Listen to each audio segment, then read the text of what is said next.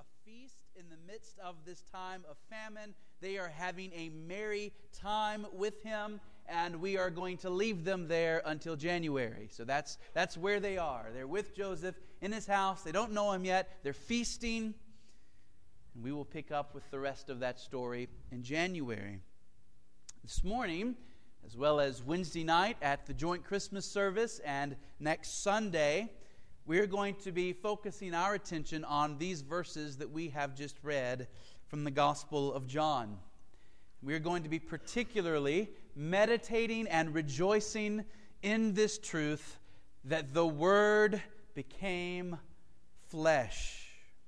We're speaking of the incarnation, the truth that the second person of the Trinity, the Son of God, became man. This morning, we're going to spend our time speaking of who Christ was before this happened. What do we know about the Lord Jesus before he became a man? Did he exist? If he did exist, who was he? What was he doing before Christmas? Wednesday night, we're going to begin unpacking what it means that the Word became flesh Right? What does Paul mean in Philippians when he says that Jesus made himself nothing? Next Sunday, we're going to look in a little more detail at how it is that Jesus is both God and man, and what it means that he is both full of grace and truth. Uh, these are the kinds of messages that ought to move our hearts to worship. Um, these are a little more theologically dense. Lately, we've been very practical as we've been looking at some lessons from Joseph. This is more theological. We're going to get it into doctrine and truth, but it's not meant just to fill your mind with knowledge. It's meant to cause your heart to wonder at the glory of this man who is also God, this one whom we rest in, the one whom we love, our Savior, Jesus Christ. So this morning, what I want to do is unpack the meaning of the Word became flesh by looking first at five truths that John teaches us here about who Christ was before the incarnation. Five truths about who Christ was before the incarnation. And the first truth we see is this that Christ is eternal. Christ is eternal. The first verse of John reminds us a lot of the first verse of Genesis. In the beginning was the Word. The word beginning refers to time, right? When you have time, you have a beginning, you have a, an end. So we're going back to the beginning of time, the, the start of history. So, so put your timeline in your mind of all of history. Go back to the very beginning, the very first decimal point on this timeline of history. In the beginning was the Word. At the very first millisecond that ever existed, Jesus was. He was there. He already existed. Jesus did not begin to exist when he was conceived in the womb of Mary. He already existed then. Nor did Jesus begin to exist when God created the world. No, Jesus has no beginning. There was no first day of Jesus' life. He has always existed. In fact, to think in terms of time is to think wrongly about our Lord. Jesus, as God, is eternal and properly speaking, this word eternal means outside of time. Jesus is not bound by time. Heaven and hell are everlasting. They have no end. But they are they're not eternal because they do have a beginning. There was a time when they were created. You and I are everlasting in the sense that we have no end, our souls don't, and these bodies either because they'll be made new. But we had a true beginning. But the word eternal means no beginning, no end, outside of time.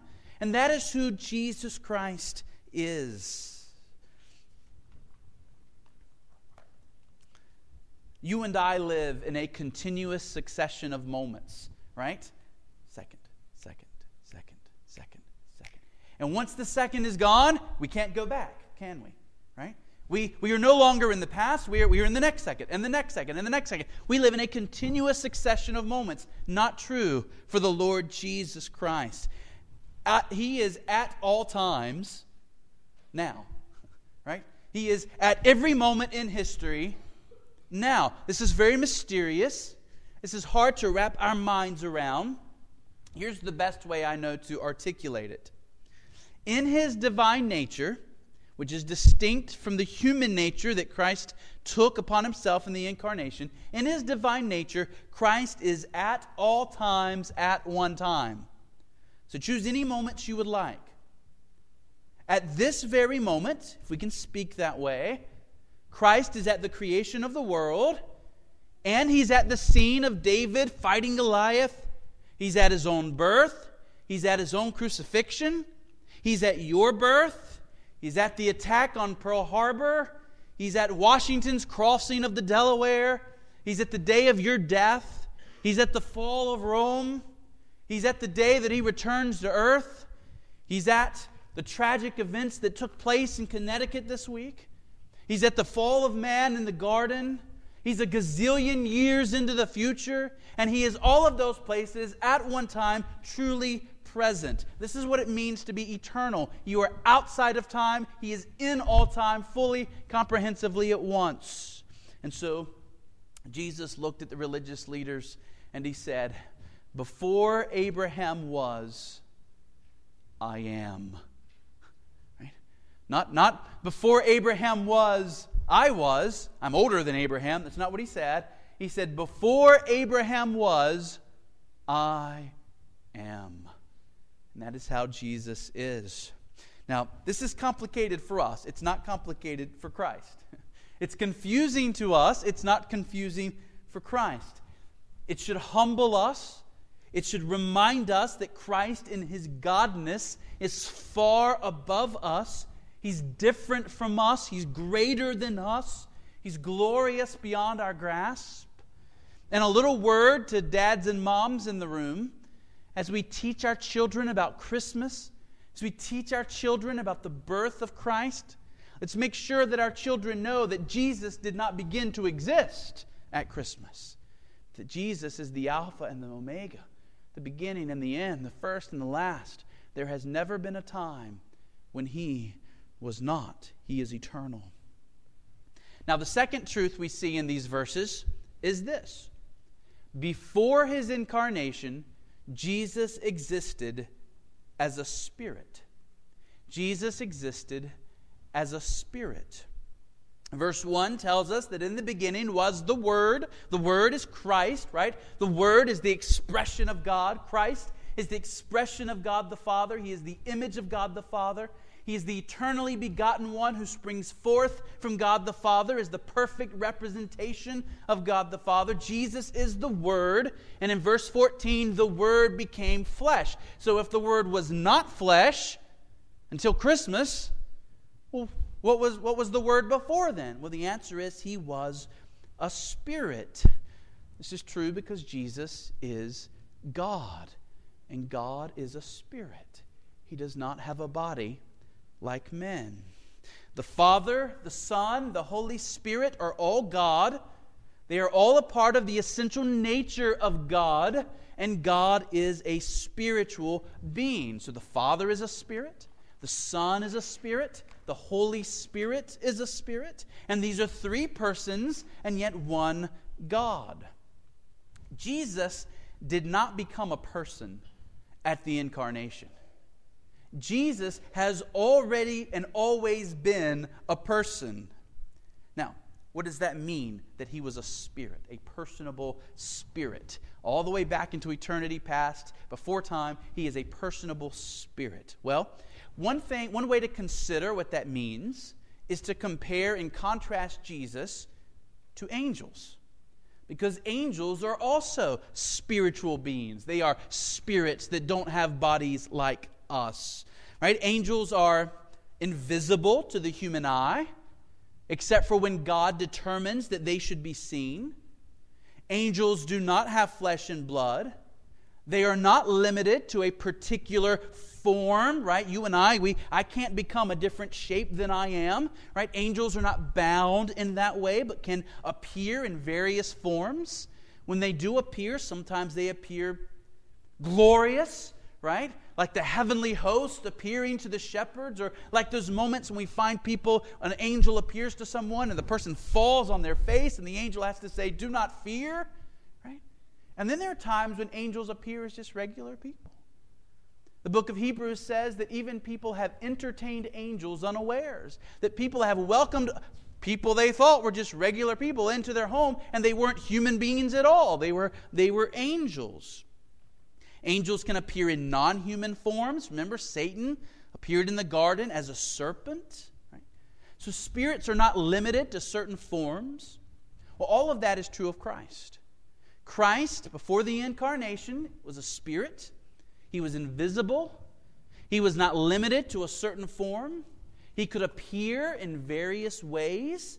So, for example, there are places in the Bible, especially in the Old Testament, that speak of the angel of the Lord and seem to speak of this angel of the Lord as if he is the Lord, as if he is Yahweh. In fact, when uh, uh, we have Moses encountering the angel of the Lord speaking out of the burning bush, we're later told that that angel of the Lord was the Lord himself. Most likely, that was the Lord Jesus Christ, appearing as a visible form, speaking out of the bush to Moses.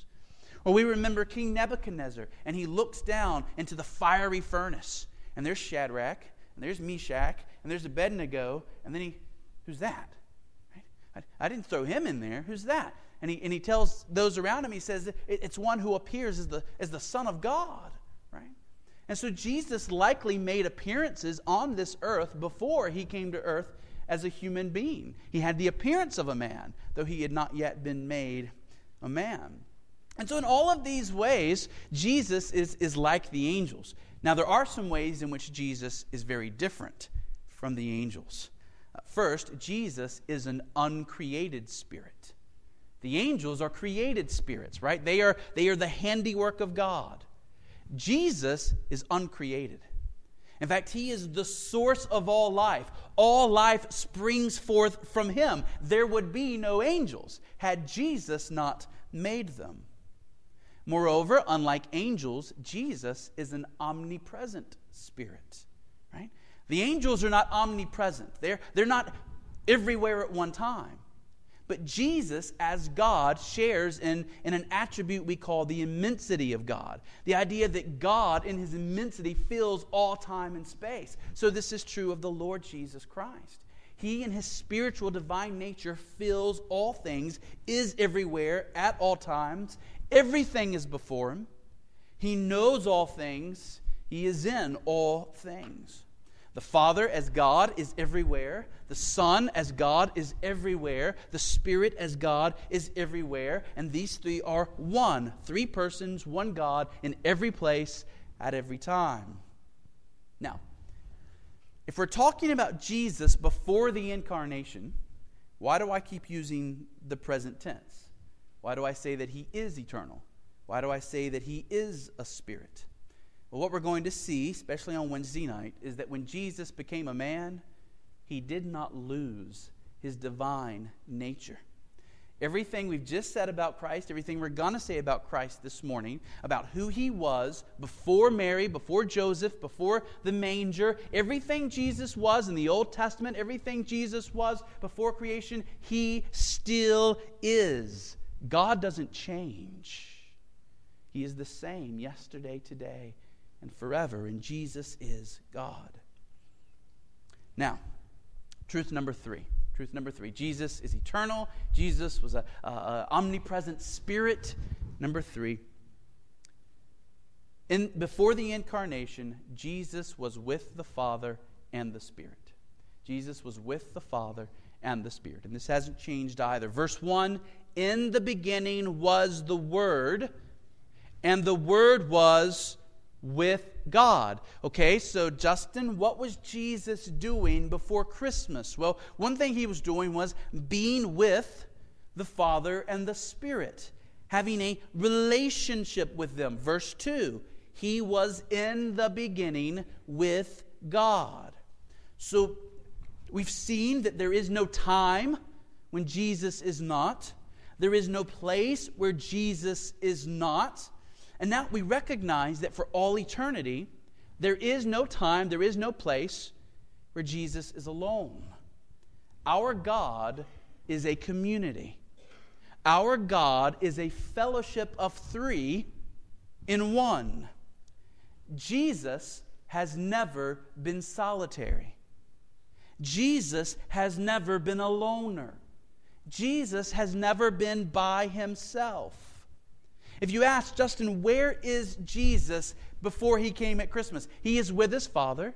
He is with the Holy Spirit. And wherever you find one, you find all three. And wherever you find all three, the one is there. They are united together as one, and they relate to one another. They have fellowship with one another. We know from John 17 that this fellowship that Jesus has with the Father and the Spirit is a fellowship of love and, and joy and shared glory. Uh, picture the scene with me. We, we have Jesus in John 17, and he's praying to his Father on the night in which he is to be betrayed. He will be dead by this time tomorrow. The next several hours will be filled with unspeakable anguish. And Jesus prays this in verse 24 Father, I desire that they also, whom you have given me, may be with me where I am, to see my glory that you have given me, because you loved me before the foundation of the world. Now, the depths of that verse are breathtaking, and when I eventually preach through the book of John, we'll probably spend more than a year in John 17, and we'll spend several ver- sermons just on that verse because it's, it's very rich, it's very good. There's, there's a lot of glorious truth in that verse. The main thing for us to see right now is that Christ's relationship with the Father before the incarnation and after is one of love. Is one of love. And this is not small love. God loves all that is good with an infinite love, and Jesus is all good. So, for all eternity, Jesus has lived in the conscious experience of a love deeper and wider and broader than the oceans. The love of the Father for the Son is greater than that. This very universe which stretches out beyond our imagination, is an expression of the depth and the width and the breadth of God's love for Christ.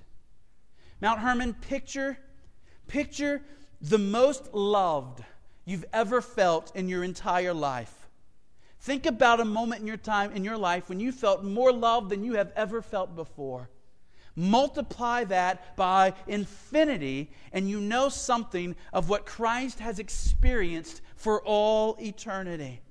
Jesus has lived in the conscious love of the Father forever and ever and ever. And therefore, Christ has lived in eternal joy forever and ever and ever. So, this is Jesus before the incarnation. He is loved by the Father and he loves his Father. He is deeply and he is immeasurably happy. And Jesus and his Father share in a glory, a glory so brilliant it makes our own blazing sun look like a speck of brown dust. John 17, 5. And now, Father, glorify me in your own presence with the glory that I had with you before the world existed. Before the world existed, Christ dwelt with God in unapproachable light. When they decided to begin creating, they created cherubim and seraphim. And these creatures were created with the capacity to varying degrees to behold the glory of the Father, of the Son, and the Spirit. They joyfully extol their attributes forever and ever. And so, Jesus, before Christmas, was an invisible spirit, but a spirit that could appear in various forms whenever he chose to. He was everywhere at every time. He is with his Father, with his Spirit. He lives in the love of the Father. He lives in the joy that comes to him from the Father. He shares the glory of the Father. There's a place called heaven that they create where their presence comes in particular power, surrounded by cherubim and seraphim and other heavenly creatures. They're worshiped, they are lauded, they are praised. And in this relationship, Christ joined with his Father and with the Holy Spirit in agreeing to a special plan. They are of one heart, of one mind in this plan. They covenant together in this plan. It is a plan to express all of their glorious attributes. It is a plan to put on display before creatures that have been given the capacity to varying degrees to experience this. They're going to put on display all of their glory. They're going to create a universe, a moral universe, in which the opposite of God, evil, is going to be present. And Christ is going to show the glories of God by becoming a Savior for sinners. The redemptive plan, the, the covenant of redemption, the purpose of God for your salvation and my salvation was agreed on by Father, Son, and Spirit long before Christmas came about. So, what do we know about Christ? before Christmas from John 1? Well, so far we know that he is eternal, he's outside of time. We know that he is a spirit, like the Father in the Spirit, with all that that means. We know that he was with the Father, we know that he was with the Spirit in glorious relationship. Now, number four. The fourth truth concerning Christ before the incarnation, found in these verses, is this all things were made through him. All things were made through him. right? What was Jesus doing before he was a baby? Well, for one, he was making things. It was through him. It was through the Word of God that the universe was created. Even before the New Testament was written, Genesis 3, I'm sorry, Genesis 1 hinted in several ways that God is one and yet three, and that each member of the Trinity was involved in God's work of creation. So, for example, the very first verse of the Bible In the beginning, God created the heavens and the earth. Okay, well, that, that sounds like one God. But the Hebrew word is Elohim, it's a plural word. Literally, the, the, the word Elohim means gods, not God. So you, you would think we would translate it. In the beginning, God's created the heavens and the earth. But wait, all of the Hebrew words around the word Elohim are in the singular, meaning the word Elohim, which they modify, is to be translated in the singular. Now, the point of that grammatical lesson is to say we have a plural word that we're to be translated into the singular. Why would they do that in the very first verse of the Bible? What are they saying? Is, uh, did, did God not know what he was doing? Did he make mistakes in his grammar? No. He is saying, I am both singular and plural. I am the one God. Hear, O Israel, the Lord your God, the Lord is one. There is no God but me. I am one, and I am three. And then we see the Spirit of God hovering over the waters. And we see Jesus as the Father speaks, let there be light. Jesus is the Word of God through whom the earth was created. We get down to Genesis 1:26 and God is speaking to himself. He doesn't say let me make God in my image. He says let us make God in our own image. So, already in the book of Genesis, in the very first chapter, we have all of this, this strange teaching that God is both one, and yet He is three. He is singular, and yet He is plural. So, when we get to the New Testament, we're not surprised to learn that, that God created the world and that each member of the Godhead, Father, Son, and Spirit, played a role. Listen to Colossians 1:16 and what it says about Jesus' role says, For by him all things were created, in heaven and on earth, visible and invisible, whether thrones or dominions or rulers or authorities, all things were created through him and for him. So you see, Jesus was the actual agent of creation. God the Father willed the earth to be, Christ the Son made it be. He is the creator of all things. Truth number five. Truth number five. not only did Jesus create everything before Christmas, before he was a baby, but he also sustains all things.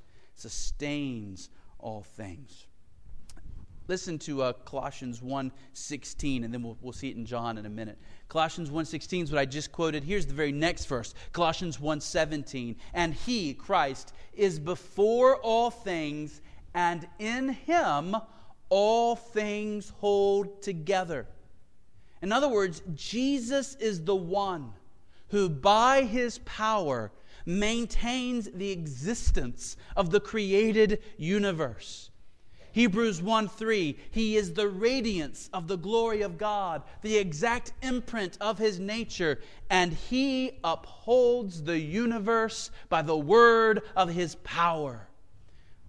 The Greeks spoke of this mythological god named Atlas, right? Who carried the world, carried the earth on his shoulders. The truth is very different. Jesus fills every inch, not only of earth, but of this universe. And Jesus maintains its existence. One moment of weakness from Christ, and everything we know would cease to exist.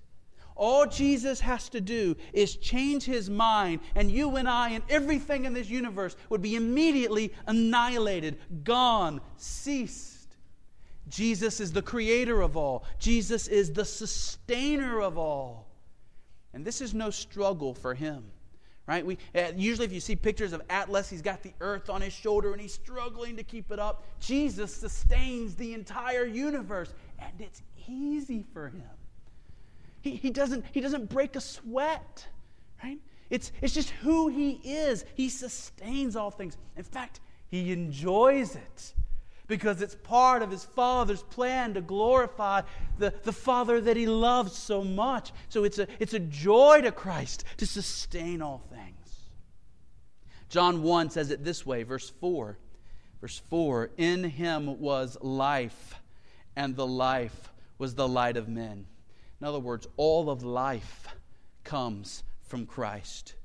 John 5 26, as the Father has life in himself, so has he granted the Son also to have life in himself, so that all life in this universe comes from Christ, is sustained by Christ. This is true of all physical life, this is true of all spiritual life. So, so think about it this way picture Abraham, okay? And, and we don't have pictures of Abraham, so you just picture some guy in your mind and call him Abraham, however you want to picture him, okay? We're not allowed to do that with God. We're allowed to do that with Abraham. Picture Abraham in your mind, however you want to picture him. Picture him at 105 years old. 105, so he's an older man. Picture him sitting at his tent there in, in Canaan. Now, Jesus is there. Jesus is there as invisible, comprehensive, almighty spirit. The Father is there, the Holy Spirit is there. Abraham was created by Christ. Abraham is being kept in existence at that moment by Christ. Should Christ choose, Abraham would cease to exist. Boom. But he doesn't cease to exist because Jesus sustains him by the word of his power. Abraham's physical life is being sustained by Christ. Now, should Christ choose, Abraham's life could end in that moment. Boom. And he doesn't just cease to exist. No, he just falls over dead. Boom. Right? Because Christ is both the sustainer of his existence and Christ is the sustainer of his life. Right? Physical life. But then not only that, Christ is the sustainer of his spiritual life. So that all Jesus would have to do is think it for a moment, choose to do it, and all of Abraham's faith would be gone. All of his spiritual life would be gone. Abraham would be immediately plummeted back into unbelief and depravity and the, the paganism of his youth. So you see, Jesus is the sustainer of Abraham's existence, Jesus is the sustainer of Abraham's life. Jesus is the sustainer of Abraham's spiritual life, and that's true for you and me. Jesus upholds us in all of these ways by what Hebrews calls the word of his power. Now, what are we to make of all this? When we think about our Lord Jesus Christ, we, not, we must not begin with Luke chapter 2. We must not begin at his birth as if that was the beginning of Christ. When we think about Christ, we must begin in eternity past. We must look through all that he has done in history. What was Christ doing before Bethlehem? He was enjoying fellowship with the Godhead. He was dwelling in unimaginable glory. He was creating the world. He was sustaining all things. He was giving life to spiritually dead people. He was saving souls. Now, closing this way, here is the sneak peek for Wednesday night, okay? When Jesus took on human flesh, none of that ceased to be true. Jesus did not lose any part of his divine nature in the incarnation. Jesus did not cease to be eternal. Jesus did not cease to be spiritual. He did not cease to have relationship with his Father or with the Spirit. Jesus did not cease to be the creator of all things. He did not cease to be the sustainer of all things. Everything that happened in the incarnation was a matter of addition, not subtraction. John Owen says it this way Jesus became what he was not, but he did not cease to be what he always was. Although he was then on earth as a son of man, yet he was still God, and in his divine nature was still with God in heaven. So, so grasp that, church. Jesus came to earth, took on a human nature, and yet in his divine nature, he was still everything he ever was omnipresent, ruling over all things, with the Father, with the Spirit. Augustine put it this way Jesus was born of a mother without leaving his father. Here's the mystery. Just marvel, worship for a second. Here it is. When Mary picked up her little baby, that very person, Jesus, was simultaneously a spirit, filling all things, everywhere, at all times. Jesus, in his human nature, was in Mary's arms. Jesus was being held by her. Jesus was being loved by her. And at the same time, in his divine nature, she was in his arms. And he was sustaining her. And he was loving her. And he was holding her. Indeed, at the very moment that Jesus was being held as an infant in Mary's arms, his very spirit was at every other place, at every other time, including that moment and that time, including this moment and this time. And he was at work, fulfilling his Father's purposes. This is so mysterious. Two natures, one person. Before he was one person with one nature. Now he remains one person, but he is one person with two natures. He is everything God is, and He is everything a man is. God in all strength, man in all weakness, without sin. All in one person. As God, He is everywhere. He is with you every moment to care for you. As a man, He is your second Adam, the one who was able to be your ambassador, your representative in His life and death. As a man, he now sympathizes with you in your weaknesses. He has been tempted in every way as you have. Church, he is a complete and awesome Savior. He is everything we need him to be. Do we trust him? Is he ours? Are we resting in him? He is worthy of that. He's glorious beyond what we can grasp. Let us love him. Let's pray.